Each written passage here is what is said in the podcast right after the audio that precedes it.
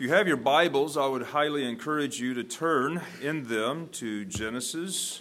We're going to uh, go to Genesis 18 to begin with, but I think if you can follow along, we're going to hit some pretty broad strokes today. And I think as if you turn with me and your eyes glance down, oftentimes the Lord, the Spirit, will prompt something in you that may not even have anything to do with what I say and bring that to bear with fruitfulness uh, in the course of our time together this morning. I'm going to kind of drop right into the middle of a narrative, and then we're going to go back a little bit and, and search that out. The narrative here before us is one of um, when Sarah and Abram were told that they would have a child of their own. And this was in their old age, well past uh, Sarah's childbearing years. And so, as we now hear this passage of Scripture from Genesis 18, I'll begin at verse 1, going down through verse 15. The Lord appeared to him by the terebinth tree of Mamre as he was sitting in the tent door in the heat of the day. So he lifted up his eyes and looked, and behold, three men were standing by him. And when he saw them, he ran from the tent door to meet them, and bowed himself to the ground, and said, My Lord, if I have found favor in your sight, do not pass on by your servant. Please let a little water be brought, and wash your feet, and rest yourselves under the tree. And I will bring a morsel of bread that you may refresh your hearts. After that, you may pass by, inasmuch as you have come to your servant. They said, Do as you have said. So Abraham hurried into the tent to Sarah and said, Quickly, make ready three measures of fine meal, knead it, and make cakes. And Abraham ran out to the herd, and he took a tender and good calf, and he gave it to a young man, and he hastened to prepare it. So he took butter and milk and the calf which he had prepared, and set it before them, and stood by them under the tree as they ate. Then they said to him, Where is Sarah, your wife? So he said, Here in the tent. And he said, I will certainly return to you according to the time of life, and behold, Sarah your wife shall have a son. Sarah was listening in the tent door which was behind him. Now Abraham and Sarah were old, well advanced in age, and Sarah had passed the age of childbearing. Therefore Sarah laughed within herself, saying, After I have grown old, shall I have pleasure, my Lord also being old also? And the Lord said to Abraham, Why did Sarah laugh, saying, Surely I will bear a child since I am old? Is anything too hard for the Lord? At the appointed time I will return to you according to the time of life, and Sarah shall have a son. But Sarah denied it, saying, I did not laugh, for she was afraid. And he said, No, but you did laugh. Thus ends the reading of the Word of God. Let us pray.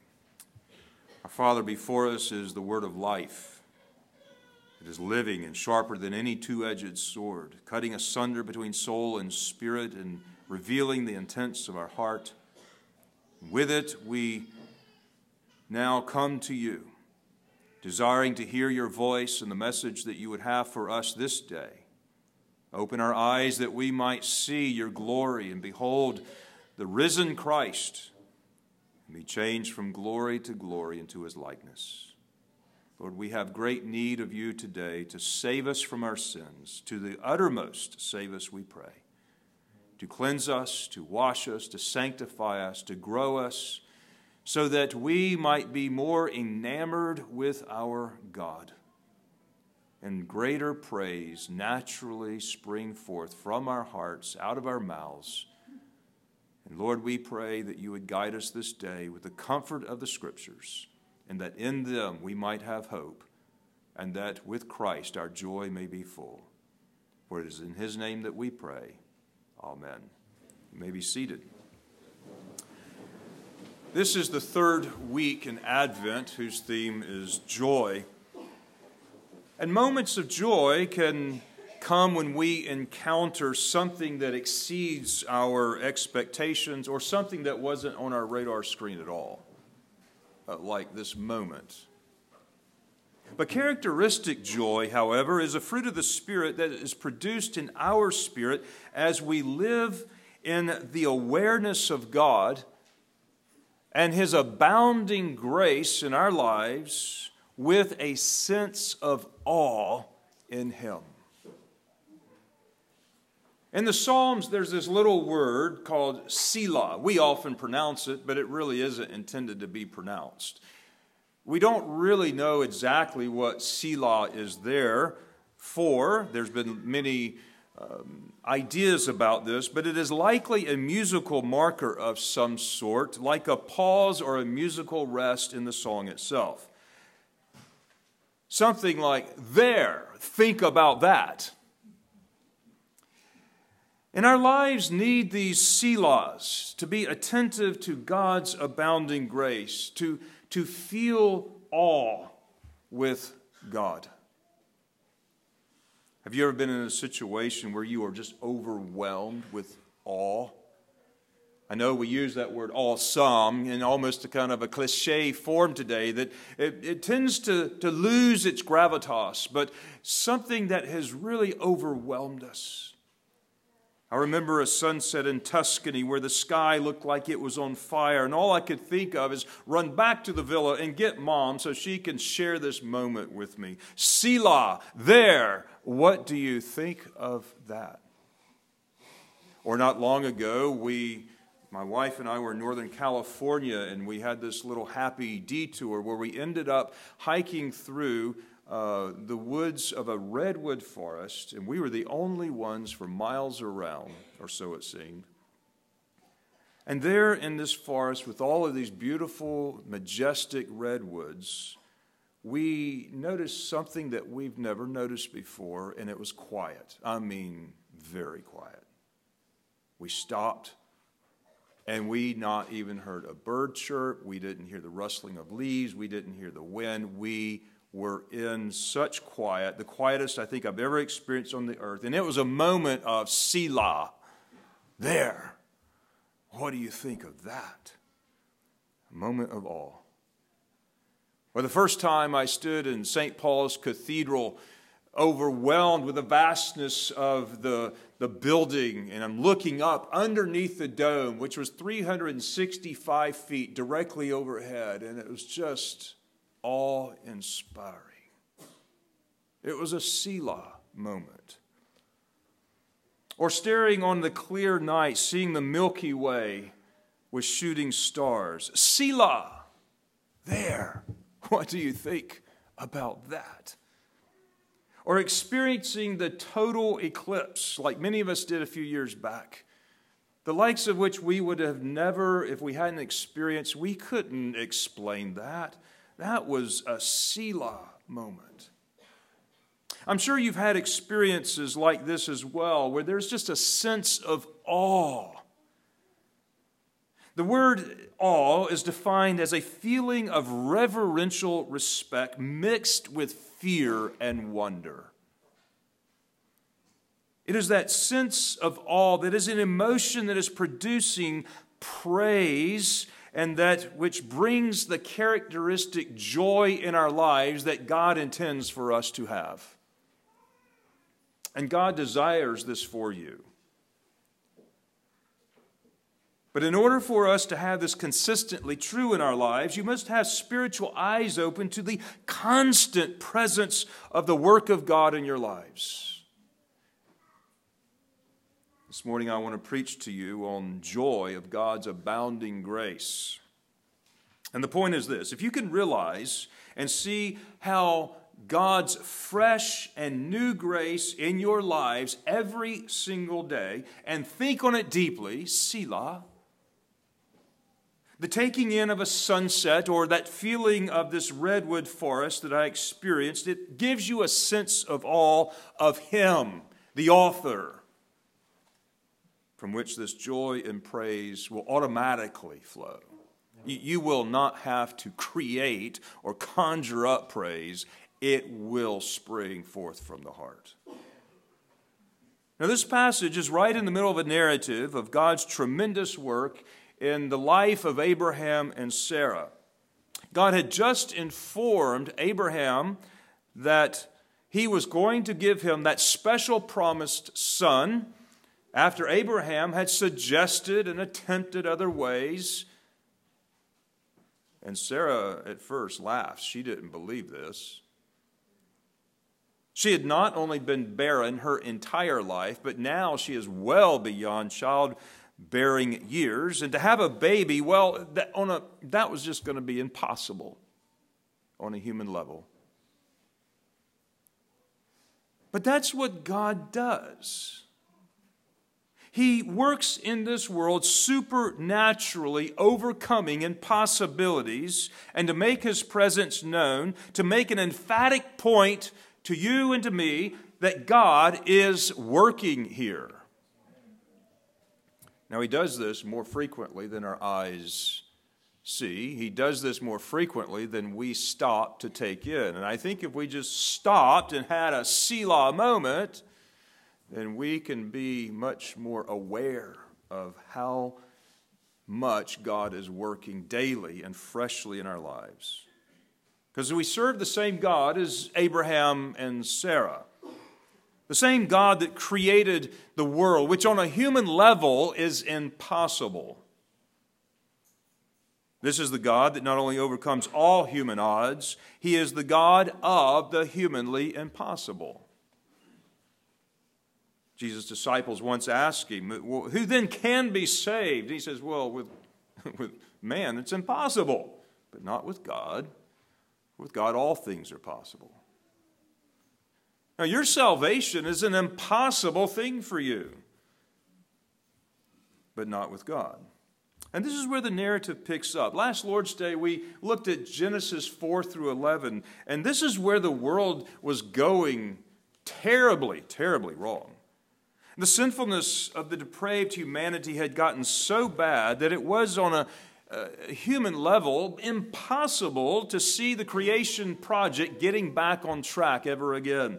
It was impossible that a child would be born of a woman that would overcome all of the evil of this world, but not with God. We now turn to a happier passage of Scripture as we will now focus on the seed of the woman and its covenantal development as we now come into Genesis 12 forward. Because God had never abandoned his creation project, which he began in Genesis 1 and 2 with us. And in spite of all of the opposition, God is now getting his creation project back on track. And as you need to know this morning, this is still going on. God is very much active in this world supernaturally.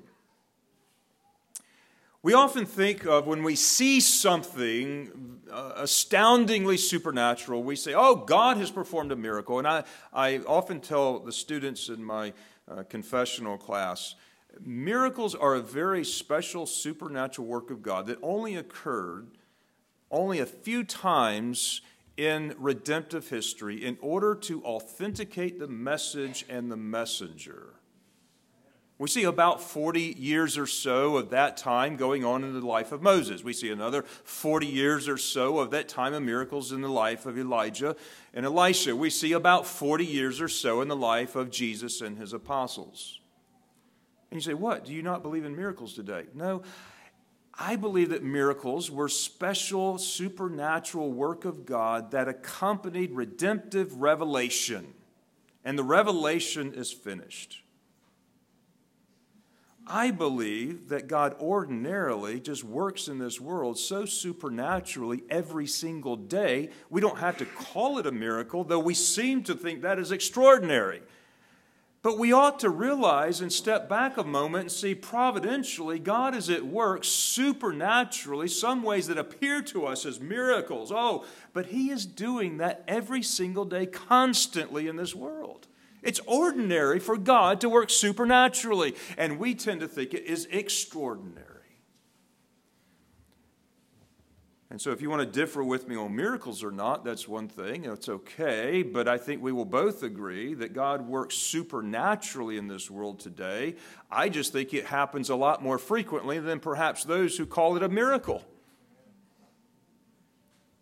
And we just need to stop and take it in and have a Selah moment.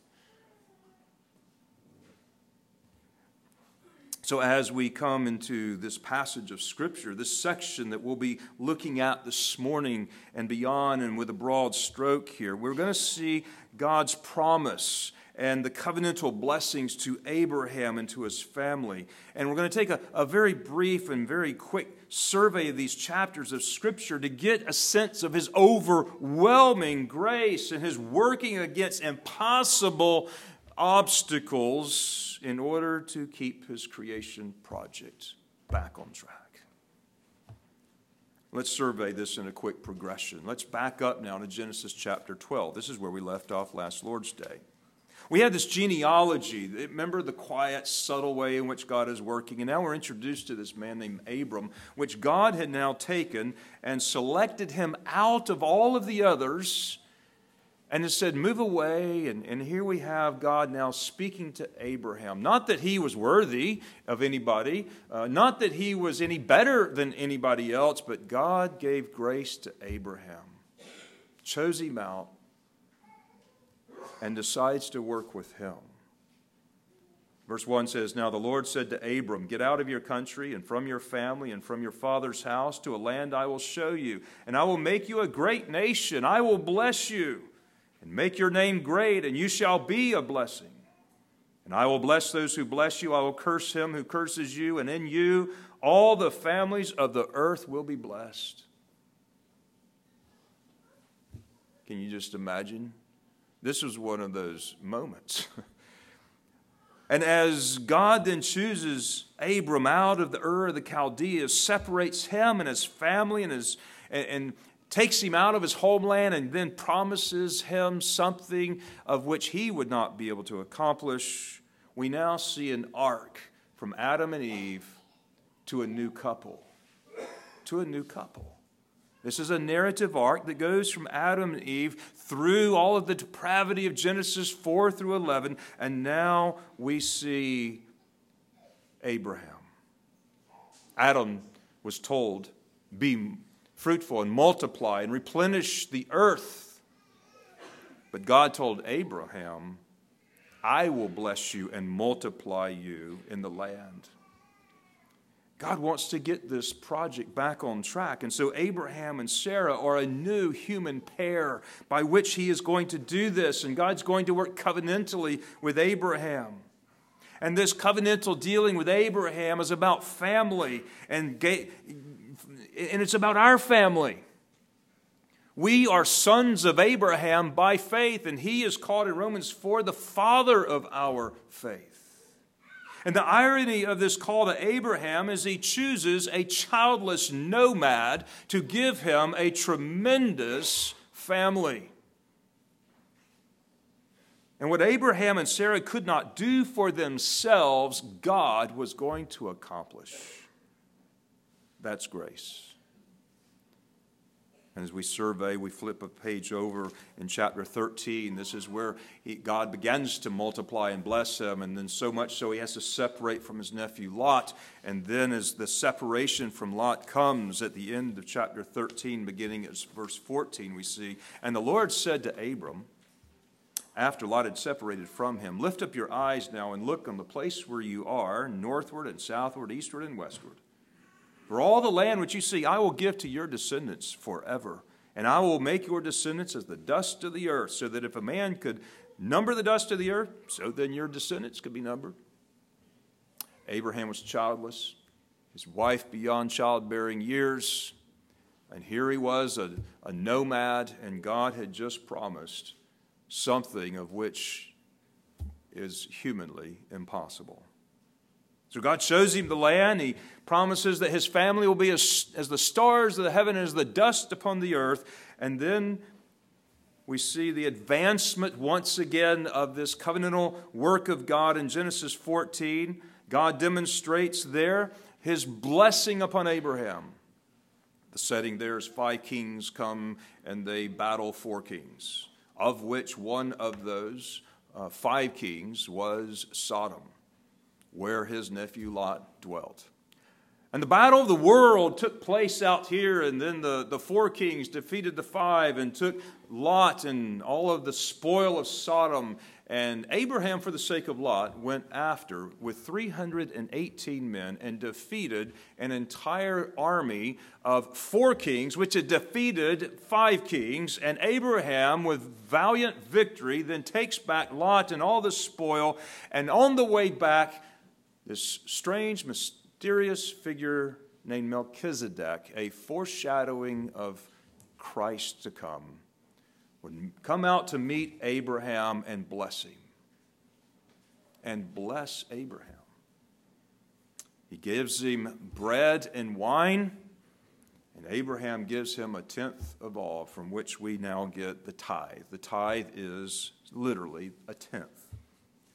In Genesis 15, now we see the next advancement of this covenantal relationship being established. And God appears another time to Abram and he promises him that once again that the world will be blessed and that uh, he would have a family and he is now going to make this solemn vow ratified in the cutting of a covenant. And the cutting of this covenant here was literally the case in this particular chapter.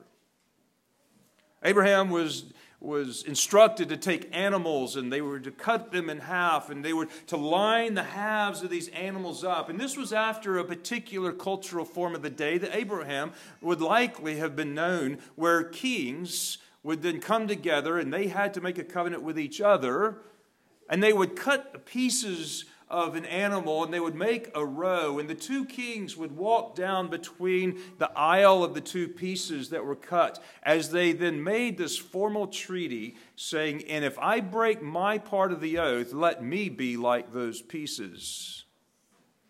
And in this strange time in which God told Abraham to do this, only God went down between the pieces, showing that Abraham, I'm making a covenant with you, but I'm going to fulfill it. And if I don't, let me be like those pieces. And you can imagine God saying, I don't have to worry about that. And Abraham says, Well, what's my part? Abraham could not contribute to that. All he has to do is believe. Now, at this point, there are two important parts in Genesis 15 that advances this idea of what God is doing. First of all, it is a unilateral covenant. A unilateral covenant where God Himself and only God would then bring it to fruition and be faithful to make sure it comes to pass. Secondly, there is this aspect of faith in Genesis 15 6, and Abraham believed, and it was counted to him righteousness. And faith is the essential ingredient for Abraham to receive the very blessings of the covenant that God had just cut with him. And herein is the key verse that Paul uses in Galatians and Romans to establish the doctrine of justification by faith alone. And he quotes Genesis 15 6 and several occasions. And that is the passage in Romans 4 that we are called sons of Abraham by faith. Now, now there's tension here in this story, this narrative. This tension is that the people who are called to be bearers of the promise are also the carriers of the problem. And we see in Genesis 16 now the story of Ishmael. Now, Ishmael comes about because Abraham knew the promise of God. He couldn't figure out how that was going to come about. And, and, and the answer wasn't coming. And so Sarah has this idea, and Abraham thought it was a good idea. Let's, you know, Hagar, and, and that'll be where the promise covenant comes from. And, and here we have this incident with Ishmael, which represents what happens when we believe God on the one hand, but then we take matters into our own hands to bring about what God has promised. It doesn't work that way. Now, Abraham didn't wait on God, who had not yet revealed how he was going to bring about the promise. He just told him about the promise, and he let him wait. Now, one of our biggest challenges in all of life is we get impatient. We want it, and we want it now. We get impatient with God. And we don't wait on God to bring it about His way, and then we get impatient, and in the flesh, we then begin to figure out how we can come along and help God, or how we can achieve what God has promised. And the beauty here is that God is still going to bring it to pass, even though there's now an Ishmael, of which Abraham and Sarah are going to have to suffer a little bit because they didn't wait on God. And then we come to Genesis 17. That's the next installment in this advancement of the covenant. And here we have circumcision, which is a symbol and a sign. And remember how I said that stories are adorned with symbols that in some ways encapsulates the entirety in just that particular sign. And here we have that in circumcision. It testifies of the story of God's covenant faithfulness. It's a sign of God's covenant faithfulness. In it is a sign of God's promise that He will bring to pass. It is where man has failed, God will succeed. And we have this, this sign that goes now along with his whole family, which identifies them and makes them distinct and sets them apart wholly unto God. And then in Genesis 18, the passage that we came to as we began, we see the way that now God wants to do it. He wants to do it in an impossible way because that's the way God likes to do it. That has been true ever since Abraham and Sarah. And now that the, the scripture is closed, and a lot of the redemptive revelation now that we have complete, don't think that God has now sat on the sidelines and that He's not working in the same kinds of way that He worked back then. He is. Over and over again, God chooses to bring us up against impossible situations in order to showcase His power, His promise, and His grace. And if He didn't do that, our foolishness would think that we had something to do with it. God doesn't want our help. God doesn't need our help. And that's the point. When we try to help God along with what He's promised, rather than just leaning on Him and receiving Him by faith and trusting in Him and waiting on Him, what happens is we get Ishmaels. We get Ishmaels in our lives that we're going to struggle and suffer with. We cannot help God save ourselves. And we cannot save ourselves with God's help. God has to do it all. We can't earn it. We can't work for it. We can't even help a little bit. Our salvation is all of God's doing, and it is humanly impossible. But not with God. You can no more help God save yourself than you can help Him create this world. And that is intended to awe us to inspire us with a gravitas and a great reverence and a fear, to bring us an overwhelming joy when we realize that God has overcome all of our sin, all of our foolishness, and He gets His project back on track and He's using you and me to do that. But Genesis 20, Abraham in the story with Abimelech, Abraham almost blows it. Well, you know, she, she's my sister.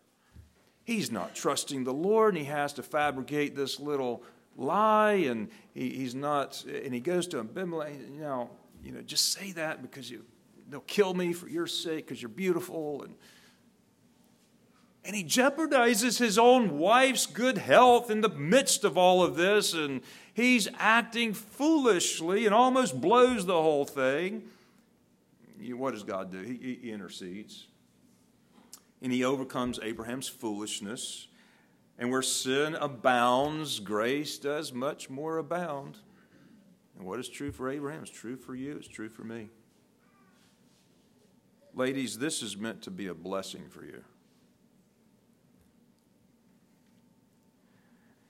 This is the context between Abraham and Abimelech that 1 Peter chapter 3 uses when it's commending Sarah in her quiet, submissive spirit and following her husband Abraham, calling him Lord. And the passage says, being submissive to their own husbands, as Sarah obeyed Abraham, calling him Lord, whose daughters you are if you do good and are not afraid with any terror. You're called to follow your husband's lead, but your husband makes many mistakes, very foolish ones, but God is in control of the situation. Trust God with it all. In Genesis 22 is one of the most darkest passages of all the scripture. This is where God then tests Abram and he says, Go and offer your son Isaac upon uh, as a sacrifice. And he gets up early in the morning, he takes his servants, takes Isaac with him, and he's off and he goes.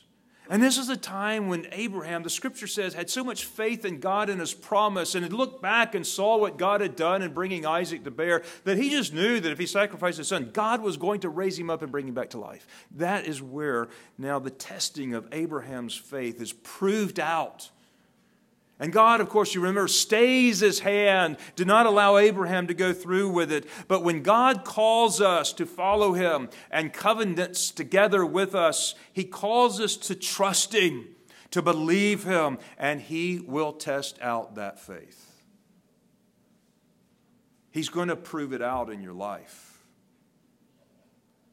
Now, the testing out of your faith is going to be in some area of obedience that it will be difficult. It will not be an easy test. It will be a difficult thing to obey God, but it's proving it out. It's testing your faith. And faith is the prerequisite to obey God with all the things that are humanly impossible. To live the Christian life, God has called us to live in a manner that is simply humanly impossible. He's called you to live a character that is humanly impossible. But as you trust Him, He equips you with the Spirit so that you can love your enemies, which you naturally would not do. You can bless those who persecute you, which you naturally would not do. You can live with injustices and be quiet in the moment, which you naturally would not do.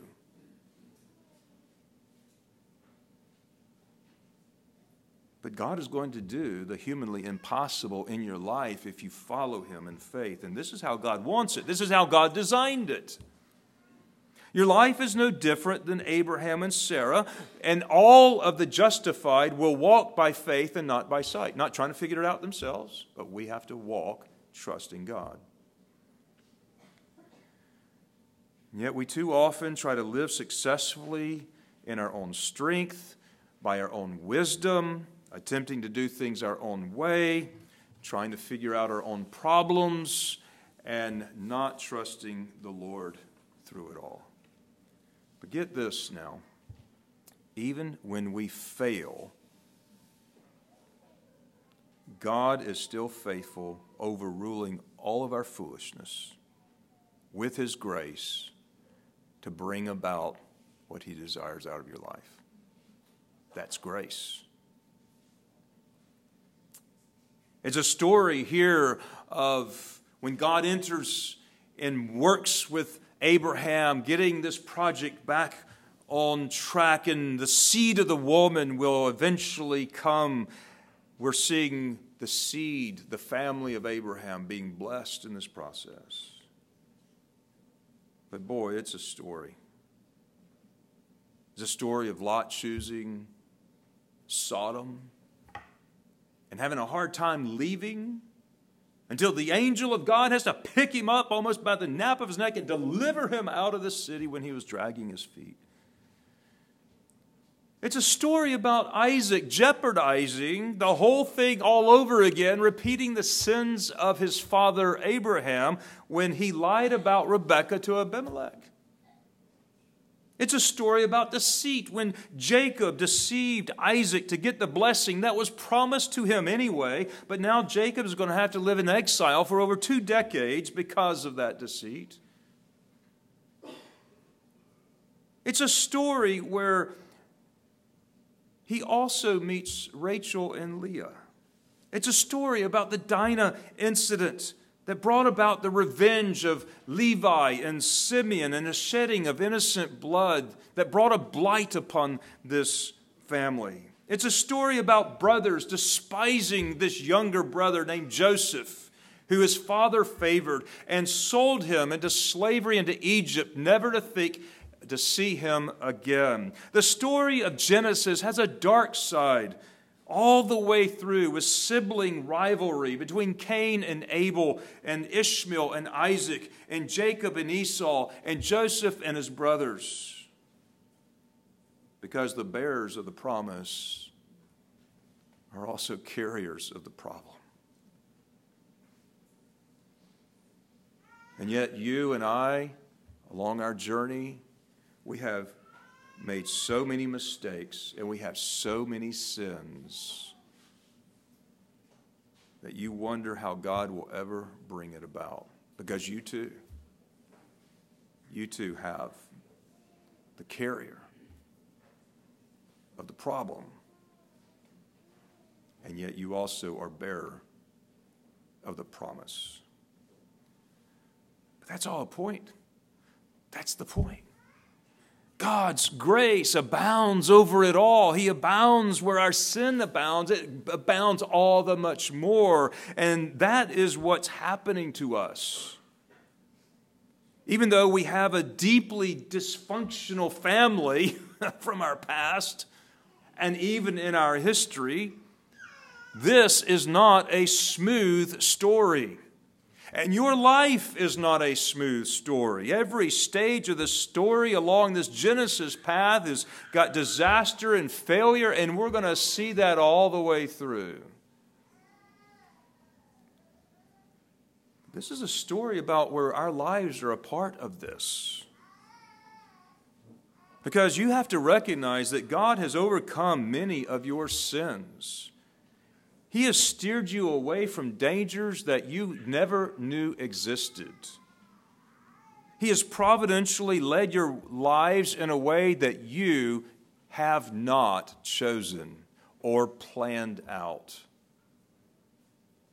He has overruled many of your bad and foolish decisions, and He has favored you so that you sit here today around His holy table. God has called Abraham to reverse the sin of Adam and to take on the vocation of Adam, to bear the image of God, to be the steward of creation, so that God's glory will go throughout all of this world and cover this place as the waters do the sea. And that's why wherever Abraham went, or his posterity, they made shrines, they worshiped. When Jacob had the, the Bethel dream vision, and the ladder ascending up into heaven, the foreshadow of Jesus himself, connecting heaven to earth. There he made a shrine, a temple, and worshiped. The irony is that this vision gets things back on track, is carried about by a people who are severely warped, who are deceitful who are not natural keepers of the covenant of their vocation. And the story is one of grace, which has two strands that go side by side the bearers of the promise and the carriers of the problem. As it's moving forward, it gets to where God wants it to go.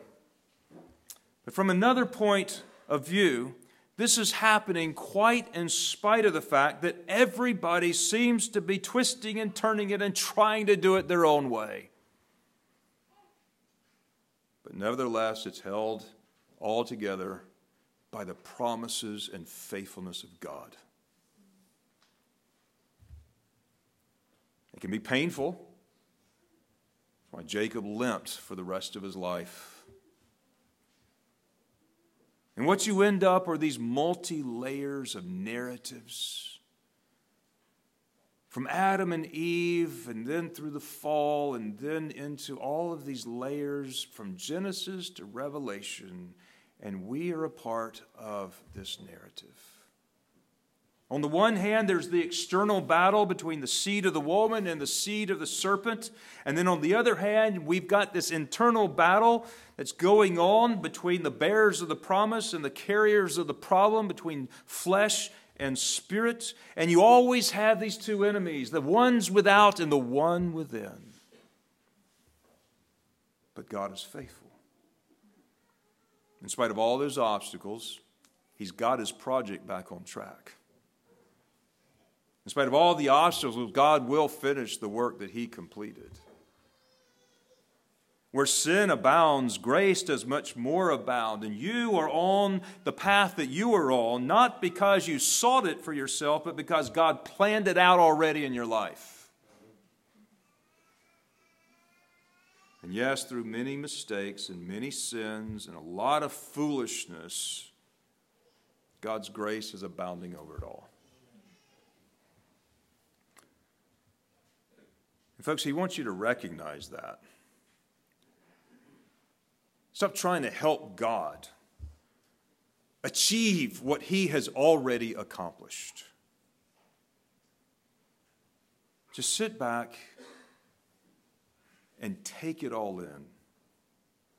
Be overwhelmed by the power of God to overcome all of your foolishness.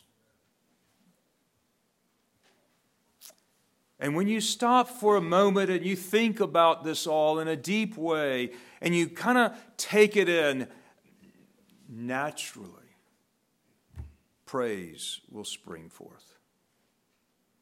And joy, true joy, will come. We need to be in awe of God on a regular basis. And we are often not in awe of Him. But it is not as though He has not given us any fresh material, but because it requires us to stop and take Him in and to know Him and to meditate on what great things He has done and is doing in your life. Like a Tuscany sunset or the quietness in the middle of a redwood forest but if you're constantly on the move, like our society so much is, you'll not experience this, or it will come only infrequently. As the old hymn reminds us, take time to be holy. We need those Selah moments in our life every single day. And this Advent season is about a time to stop and take God in. That will require you to, to take an inventory, to see your sins and your sinfulness and your foolish mistakes and your weakness and your poor decisions in life, and to really own those things, but not spend too much time there immediately you look upward and you see what God has done to overcome it all.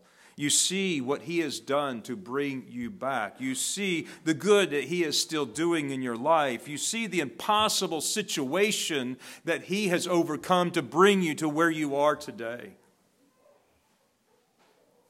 But our problem in life is we look oftentimes too introspectively at ourselves, and that is depressing. Or we think too highly about ourselves, and that yields the, the self sufficiency. Or we're too focused on the problems of the sins of other people, and that brings us bitterness and complaining. or we spend too much time thinking about the current affairs of this fallen world, and that breeds in us fear and despair. But we do not spend near enough time enamored with God, taking Him in, having those daily Selah moments spending the time necessary to soak Him up and what great things He is doing in your life today and where He's brought you, and doing an inventory over the progress and the path that He has brought you on, a path that you did not seek out, a path that you did not plan, but He has you around His table today because of His grace.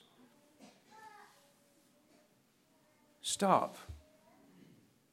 Take it in not a quick passing glance, but a Selah. There. What do you think about that? Is what he wants.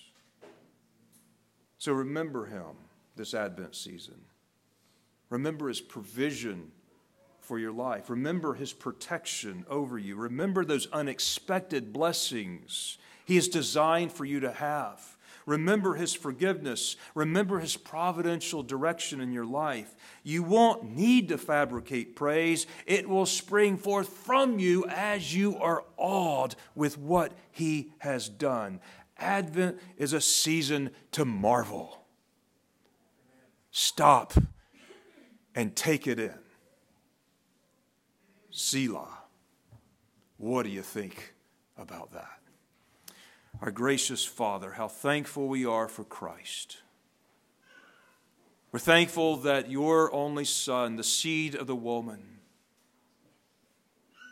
came to accomplish those things which we could not.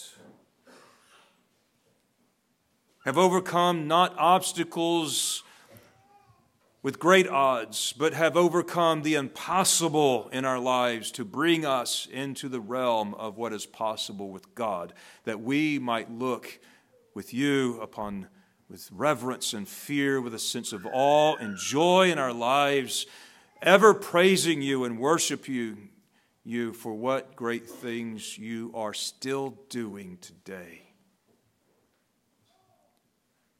Lord, we ask that you'd open up our eyes that we can see that you are still working supernaturally every day in this world.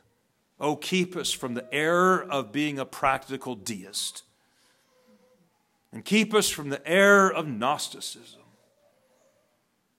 Oh God, may we see that you are active in this world, doing that which is pleasing in your sight, working in us and through us to do of your good will and your good pleasure, that we can behold your glory and shout out glory in your temple.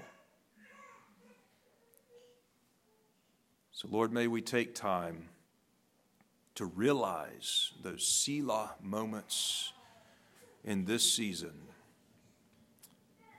And we pray you would show us great and mighty things daily, for which we will spring forth naturally in praise and thanksgiving and have our joy full in the Lord Jesus Christ. It is in his name that we pray. Amen.